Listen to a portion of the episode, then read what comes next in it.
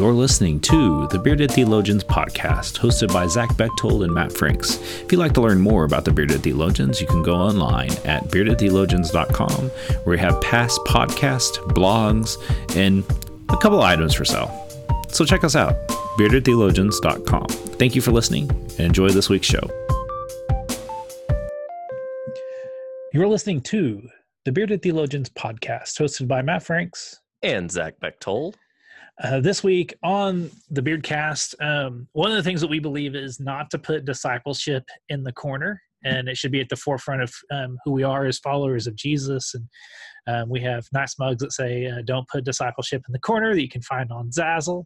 Um, and, and in conversation with that in our like little pre thing meeting, um, we talked about maybe looking at um, Wesley's works of piety and works of mercy, and then looking at his 21 questions. And so for the next four weeks, we're going to explore those. Um, and so this week, we're going to talk about works of mercy. And so, Zach, when you think of works of mercy, um, what are some things that come to your mind in, in a sense of discipleship? Sure. Um, well, as far as so to understand the difference between works of mercy and works of piety, um, those are I want to say big words, but they're not. They're they're really churchy words, and just the sense of of really what they are. Mercy is all, all about doing um, the the outward expression of our faith and in, in doing good works and visiting the sick and visiting those in prison, feeding the hungry, uh, just simply being generous, right? Uh, is in and then works of piety, which we'll get into next week in depth, or or, or more of, of worship actions, reading, um, meditating on scriptures, praying, fasting, those types of things. Uh, but today, when we focus on um, uh, on mercy and, and both piety, they both have individual practices and communal practices. And and for me, um, work to mercy or, or how we live out our faith, how we take um, uh, what we what we experience in worship in our private um, our, our private discipleship, right? Uh, and we put that into action. It's um, it's simply doing good, uh, doing no harm, and staying love in love with God. It's practicing that out loud, and and there are so so many ways that we can uh, practice and involve ourselves in these works of mercy. And I think sometimes we forget, uh, or we get caught up in one uh, one avenue of that, or maybe even um, the communal or individual practice of that. Wesley was really big on doing both, uh, doing these things individually, uh, but also doing them in community. And and we find too often um, we get stuck in one or the other. That we do things on our own, and we don't need the community, we don't need the church. We can just go out and we can feed people, or we can visit people, which is which is well and good. But there's also something huge when we come to community. Uh, when we do these things together, um, we, we can accomplish more of uh, seeking uh, justice, uh, ending oppression and discrimination.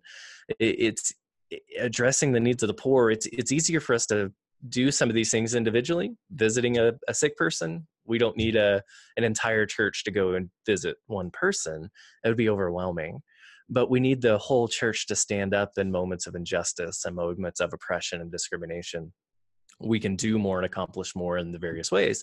And so wesley's really big on how do we do these how do we do the smaller things individually? And then how do we see the bigger need and come together as community in and seek these works of mercy? How do we seek to do these uh, to change the world essentially with god's love in these ways and so that for me that's that's the basic that's the the nutshell version of what works of mercy are individually and communally.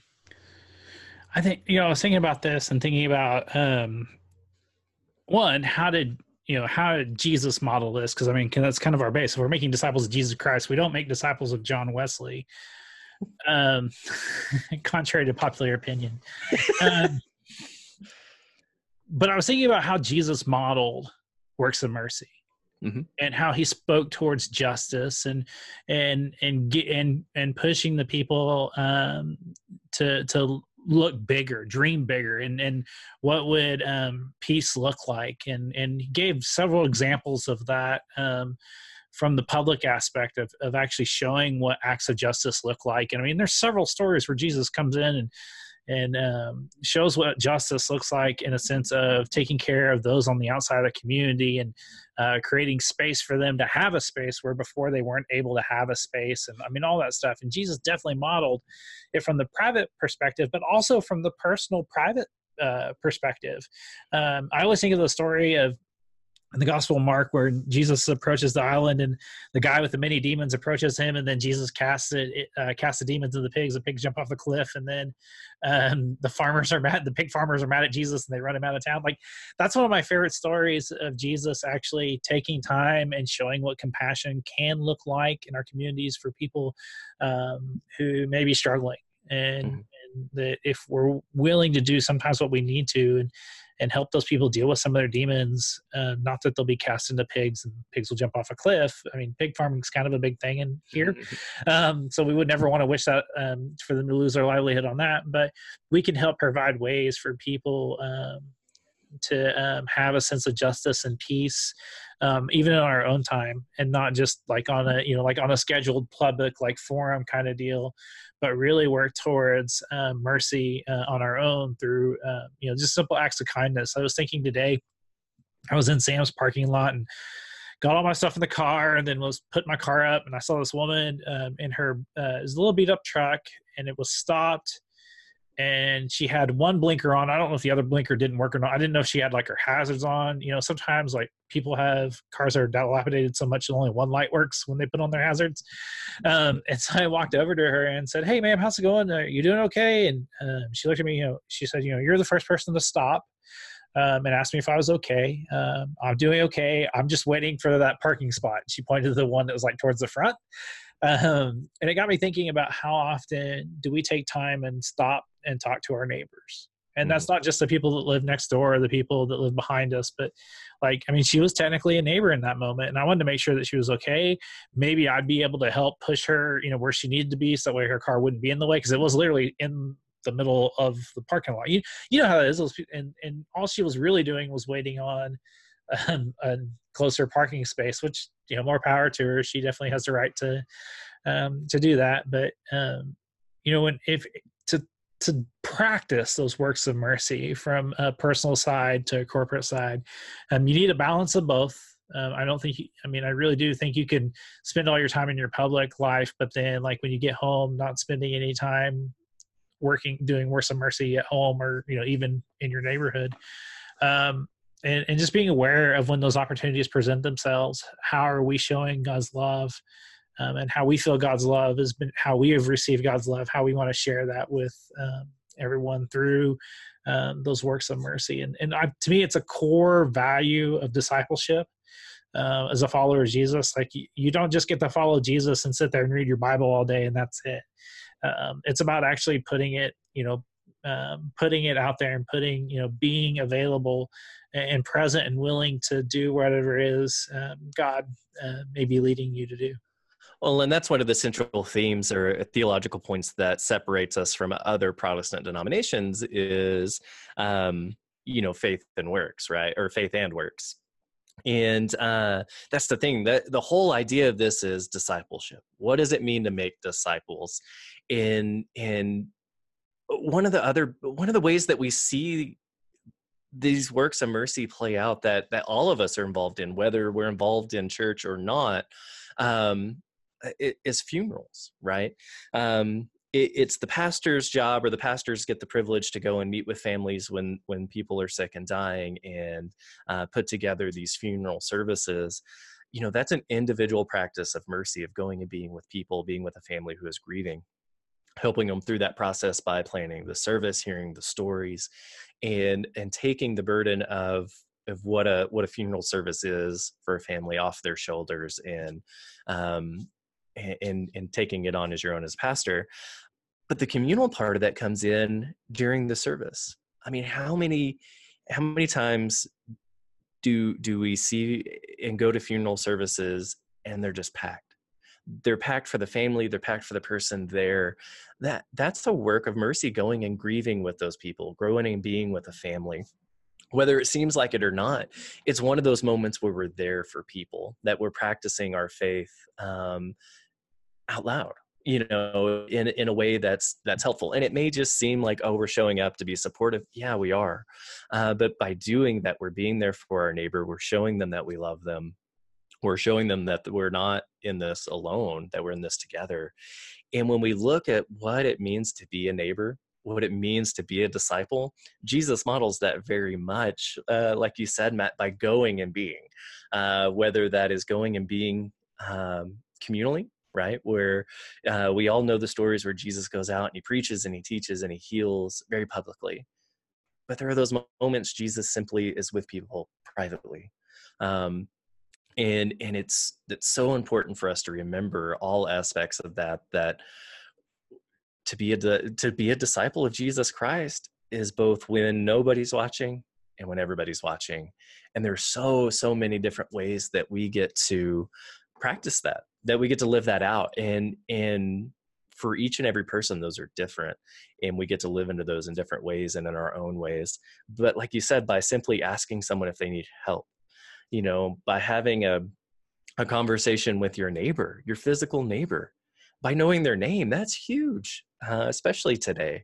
I can't tell you how many communities i've lived in in the last handful of years where i didn't know my neighbor's name not because i didn't want to but because it was a drive your car into the garage shut the door so nobody will see you type of neighborhood. And it's very um, it's very sad that we now live in a culture that that's the expectation rather than the bring a plate of brownies or cookies and welcome your neighbor in and get to know who they are.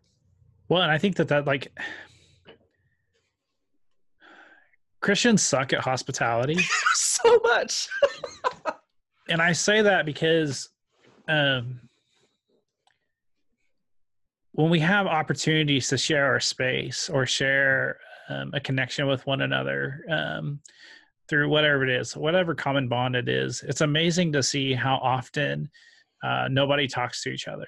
Mm-hmm. Um, and and I'm not saying like so. I'm an introvert. I'm not going to go to an event and I'm not going to go around and shake everybody's hand and try to get to know everybody. I just that's not who I am but I am going to try to like the people around me or the people I know. I'm at least going to acknowledge their presence, um, and even if I don't know their name, maybe try to remember their name or find a way to get to know their name and and say, hey, you know, I'm you know glad to see you and, and make that connection. I've watched and, and I admit I'm just as bad at this about as anybody, although I'm trying to be better so that way I can, you know, make people know that I that we exist. Um, but to actually go and say, hey, you know, hey, how's it going? You know, uh, this is a good event, whatever it is, whether it's a community event like. Uh, uh, like an opening of a like a store or something or something that the chamber's hosting or like even in your own church it's amazing to me how often we talk about how well we greet everybody but then when you ask the question, do you know the people who are sitting behind you, in front of you, and to the sides of you? If you can tell me your, their names, and and um, it's amazing to see how often people don't know. Right. Um, and then like, you know, I, I, we could do so much better. It's built into who we are, and that's not just a Methodist thing. That's like that's how I interpret being a follower of Jesus, whether you're Baptist, Methodist, Catholic, whatever your flavor, like we should be exuding hospitality where our spaces are open and available for the community to use and not closed off in such a way that people are like, man, look at, because here's what happens. The moment we do that, people lump us all together. Mm-hmm. And, and so when we have Christians that act horribly no matter who it is, they're lumped together with those really good people. And yes, we have people that do hospitality really well. And like, I mean, even in my own church, I have people that do that very well. But we could do so much better if we just got to know. And I, and I think like in order for us to start, like start small. So if you tend to worship service on Sunday, look around you. And if your church has that impromptu, you know, meet and greet, like actually meet and greet those people and get to know them a little bit. I'm not saying by the time the service is over, you need to know what their social security number is and their bank pin and all that stuff. But it'd be really nice to know their names. That way, when you saw them in the community, they say, "Oh, hey, look, there's so and so," and you know, um, that, no, that's not that. I think to me, that's kind of the first step of works of mercy is getting to know those that were um, around and working with and for and um, because I think far too often we love the idea and we're going to grab the idea and we're going to do it, but we forget about the relational side that Jesus established and getting to actually know the person. Well, and, and so much of what works of mercy are remembering that that we're in this together, right? Whether we're doing individual works and we're going, uh, especially when we're doing individual works, let me put it that way, um, visiting the sick, calling, uh, knowing our neighbor, doing these things. In the last 20 years of the church, that has, we don't leave the church well, right? We don't take what we learn in worship and take it out into our community because oh, that's the pastor's job. The pastor goes and visits sick people yeah. in the hospital. The pastor calls people when they're not in church. Yeah, we do that. We do, and, and part of, part of that is our job as pastors and as leaders. But there are a lot of people to tend to, and sometimes, most of the time, people it means more when you call, especially when it's those people that sit around you and you notice they're gone and you pick up the phone and call or you go visit them in the hospital or in their homes, or it's your neighbor or the person you see in the grocery store. It's expected when we go and see people in the hospital. It's not when you do. And it, and it means so much. It means a lot in both places, but it means so much more when we take that time to, to practice what we hear about Jesus and what we read about Jesus. Um, and it, it's it's a start there. It starts with those folks around your pew, and then it just builds out into the world. And I think that that's what's important. And we think about all the things that are going on in our world, and you know, there is definitely a justice issue for you to take up. Um, mm-hmm. I, I, don't think that there's, you know, no one can say, well, there's nothing I can do.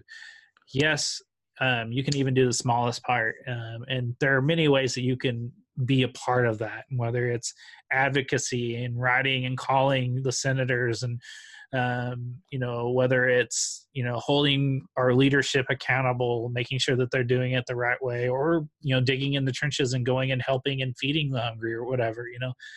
Um, and, and i say that because i think far too often we have like age limitations and stuff like that to say i can't do this because i'm this or you know whatever.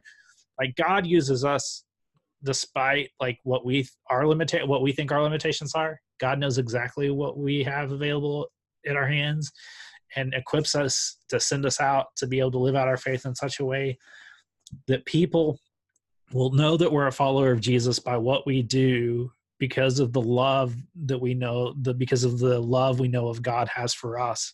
We want to share that love and it, like to me really to be a follower of jesus pushes you out and pushes you forward right. It doesn't it doesn't push you back. It doesn't causes you to you know be stuck. I think it always continues to push you forward. The more you strive to follow jesus the closer the cross you get the more you're willing to give up and the more like i love that you know that scripture that says you know uh, you know to be a follower of me must deny themselves pick up their cross and follow me. I, you know and like to me that's what it's more. The more we surrender to god the more we say all right god i'm to let this go and i'm to follow you and i'm to do you know whatever it is you're calling me to do it's amazing to see what happens when people let go and allow and i do believe that within works of mercy god works on you and through you. Mm-hmm. it's not a one-way street. And and there are people that believe it's a one-way street. Like and and when we talk about works of piety next week you know that whole idea of like no it is only like it it's reading the bible it's going to worship like yeah that's only part of it. And and i think um, this is to me like our whole little joking quote of putting discipleship in the corner. When we corner it we lose. Right. Um, and so this week, I want to encourage you to think about, um, unless Zach, has, Zach, do you have anything else you want to add to it before we uh, bring it to a close? I was simply going to say, um, gosh, works works of mercy are is us actively finding where God is already at work in this world, and then going and being with God in those moments, finding the uh, being with the Holy Spirit, letting that guide us, and, and being in those places, rather than thinking, oh, we're going to go here and God's going to show up. God's already there. God's already there. Let's go find those places and be with God. Well, isn't it um, Mr. Rogers that talks about God at work through the first responders? Like something along those lines. Like, you know, in those situations of tragedy um, or, you know, any event going on, you know, God is definitely at work.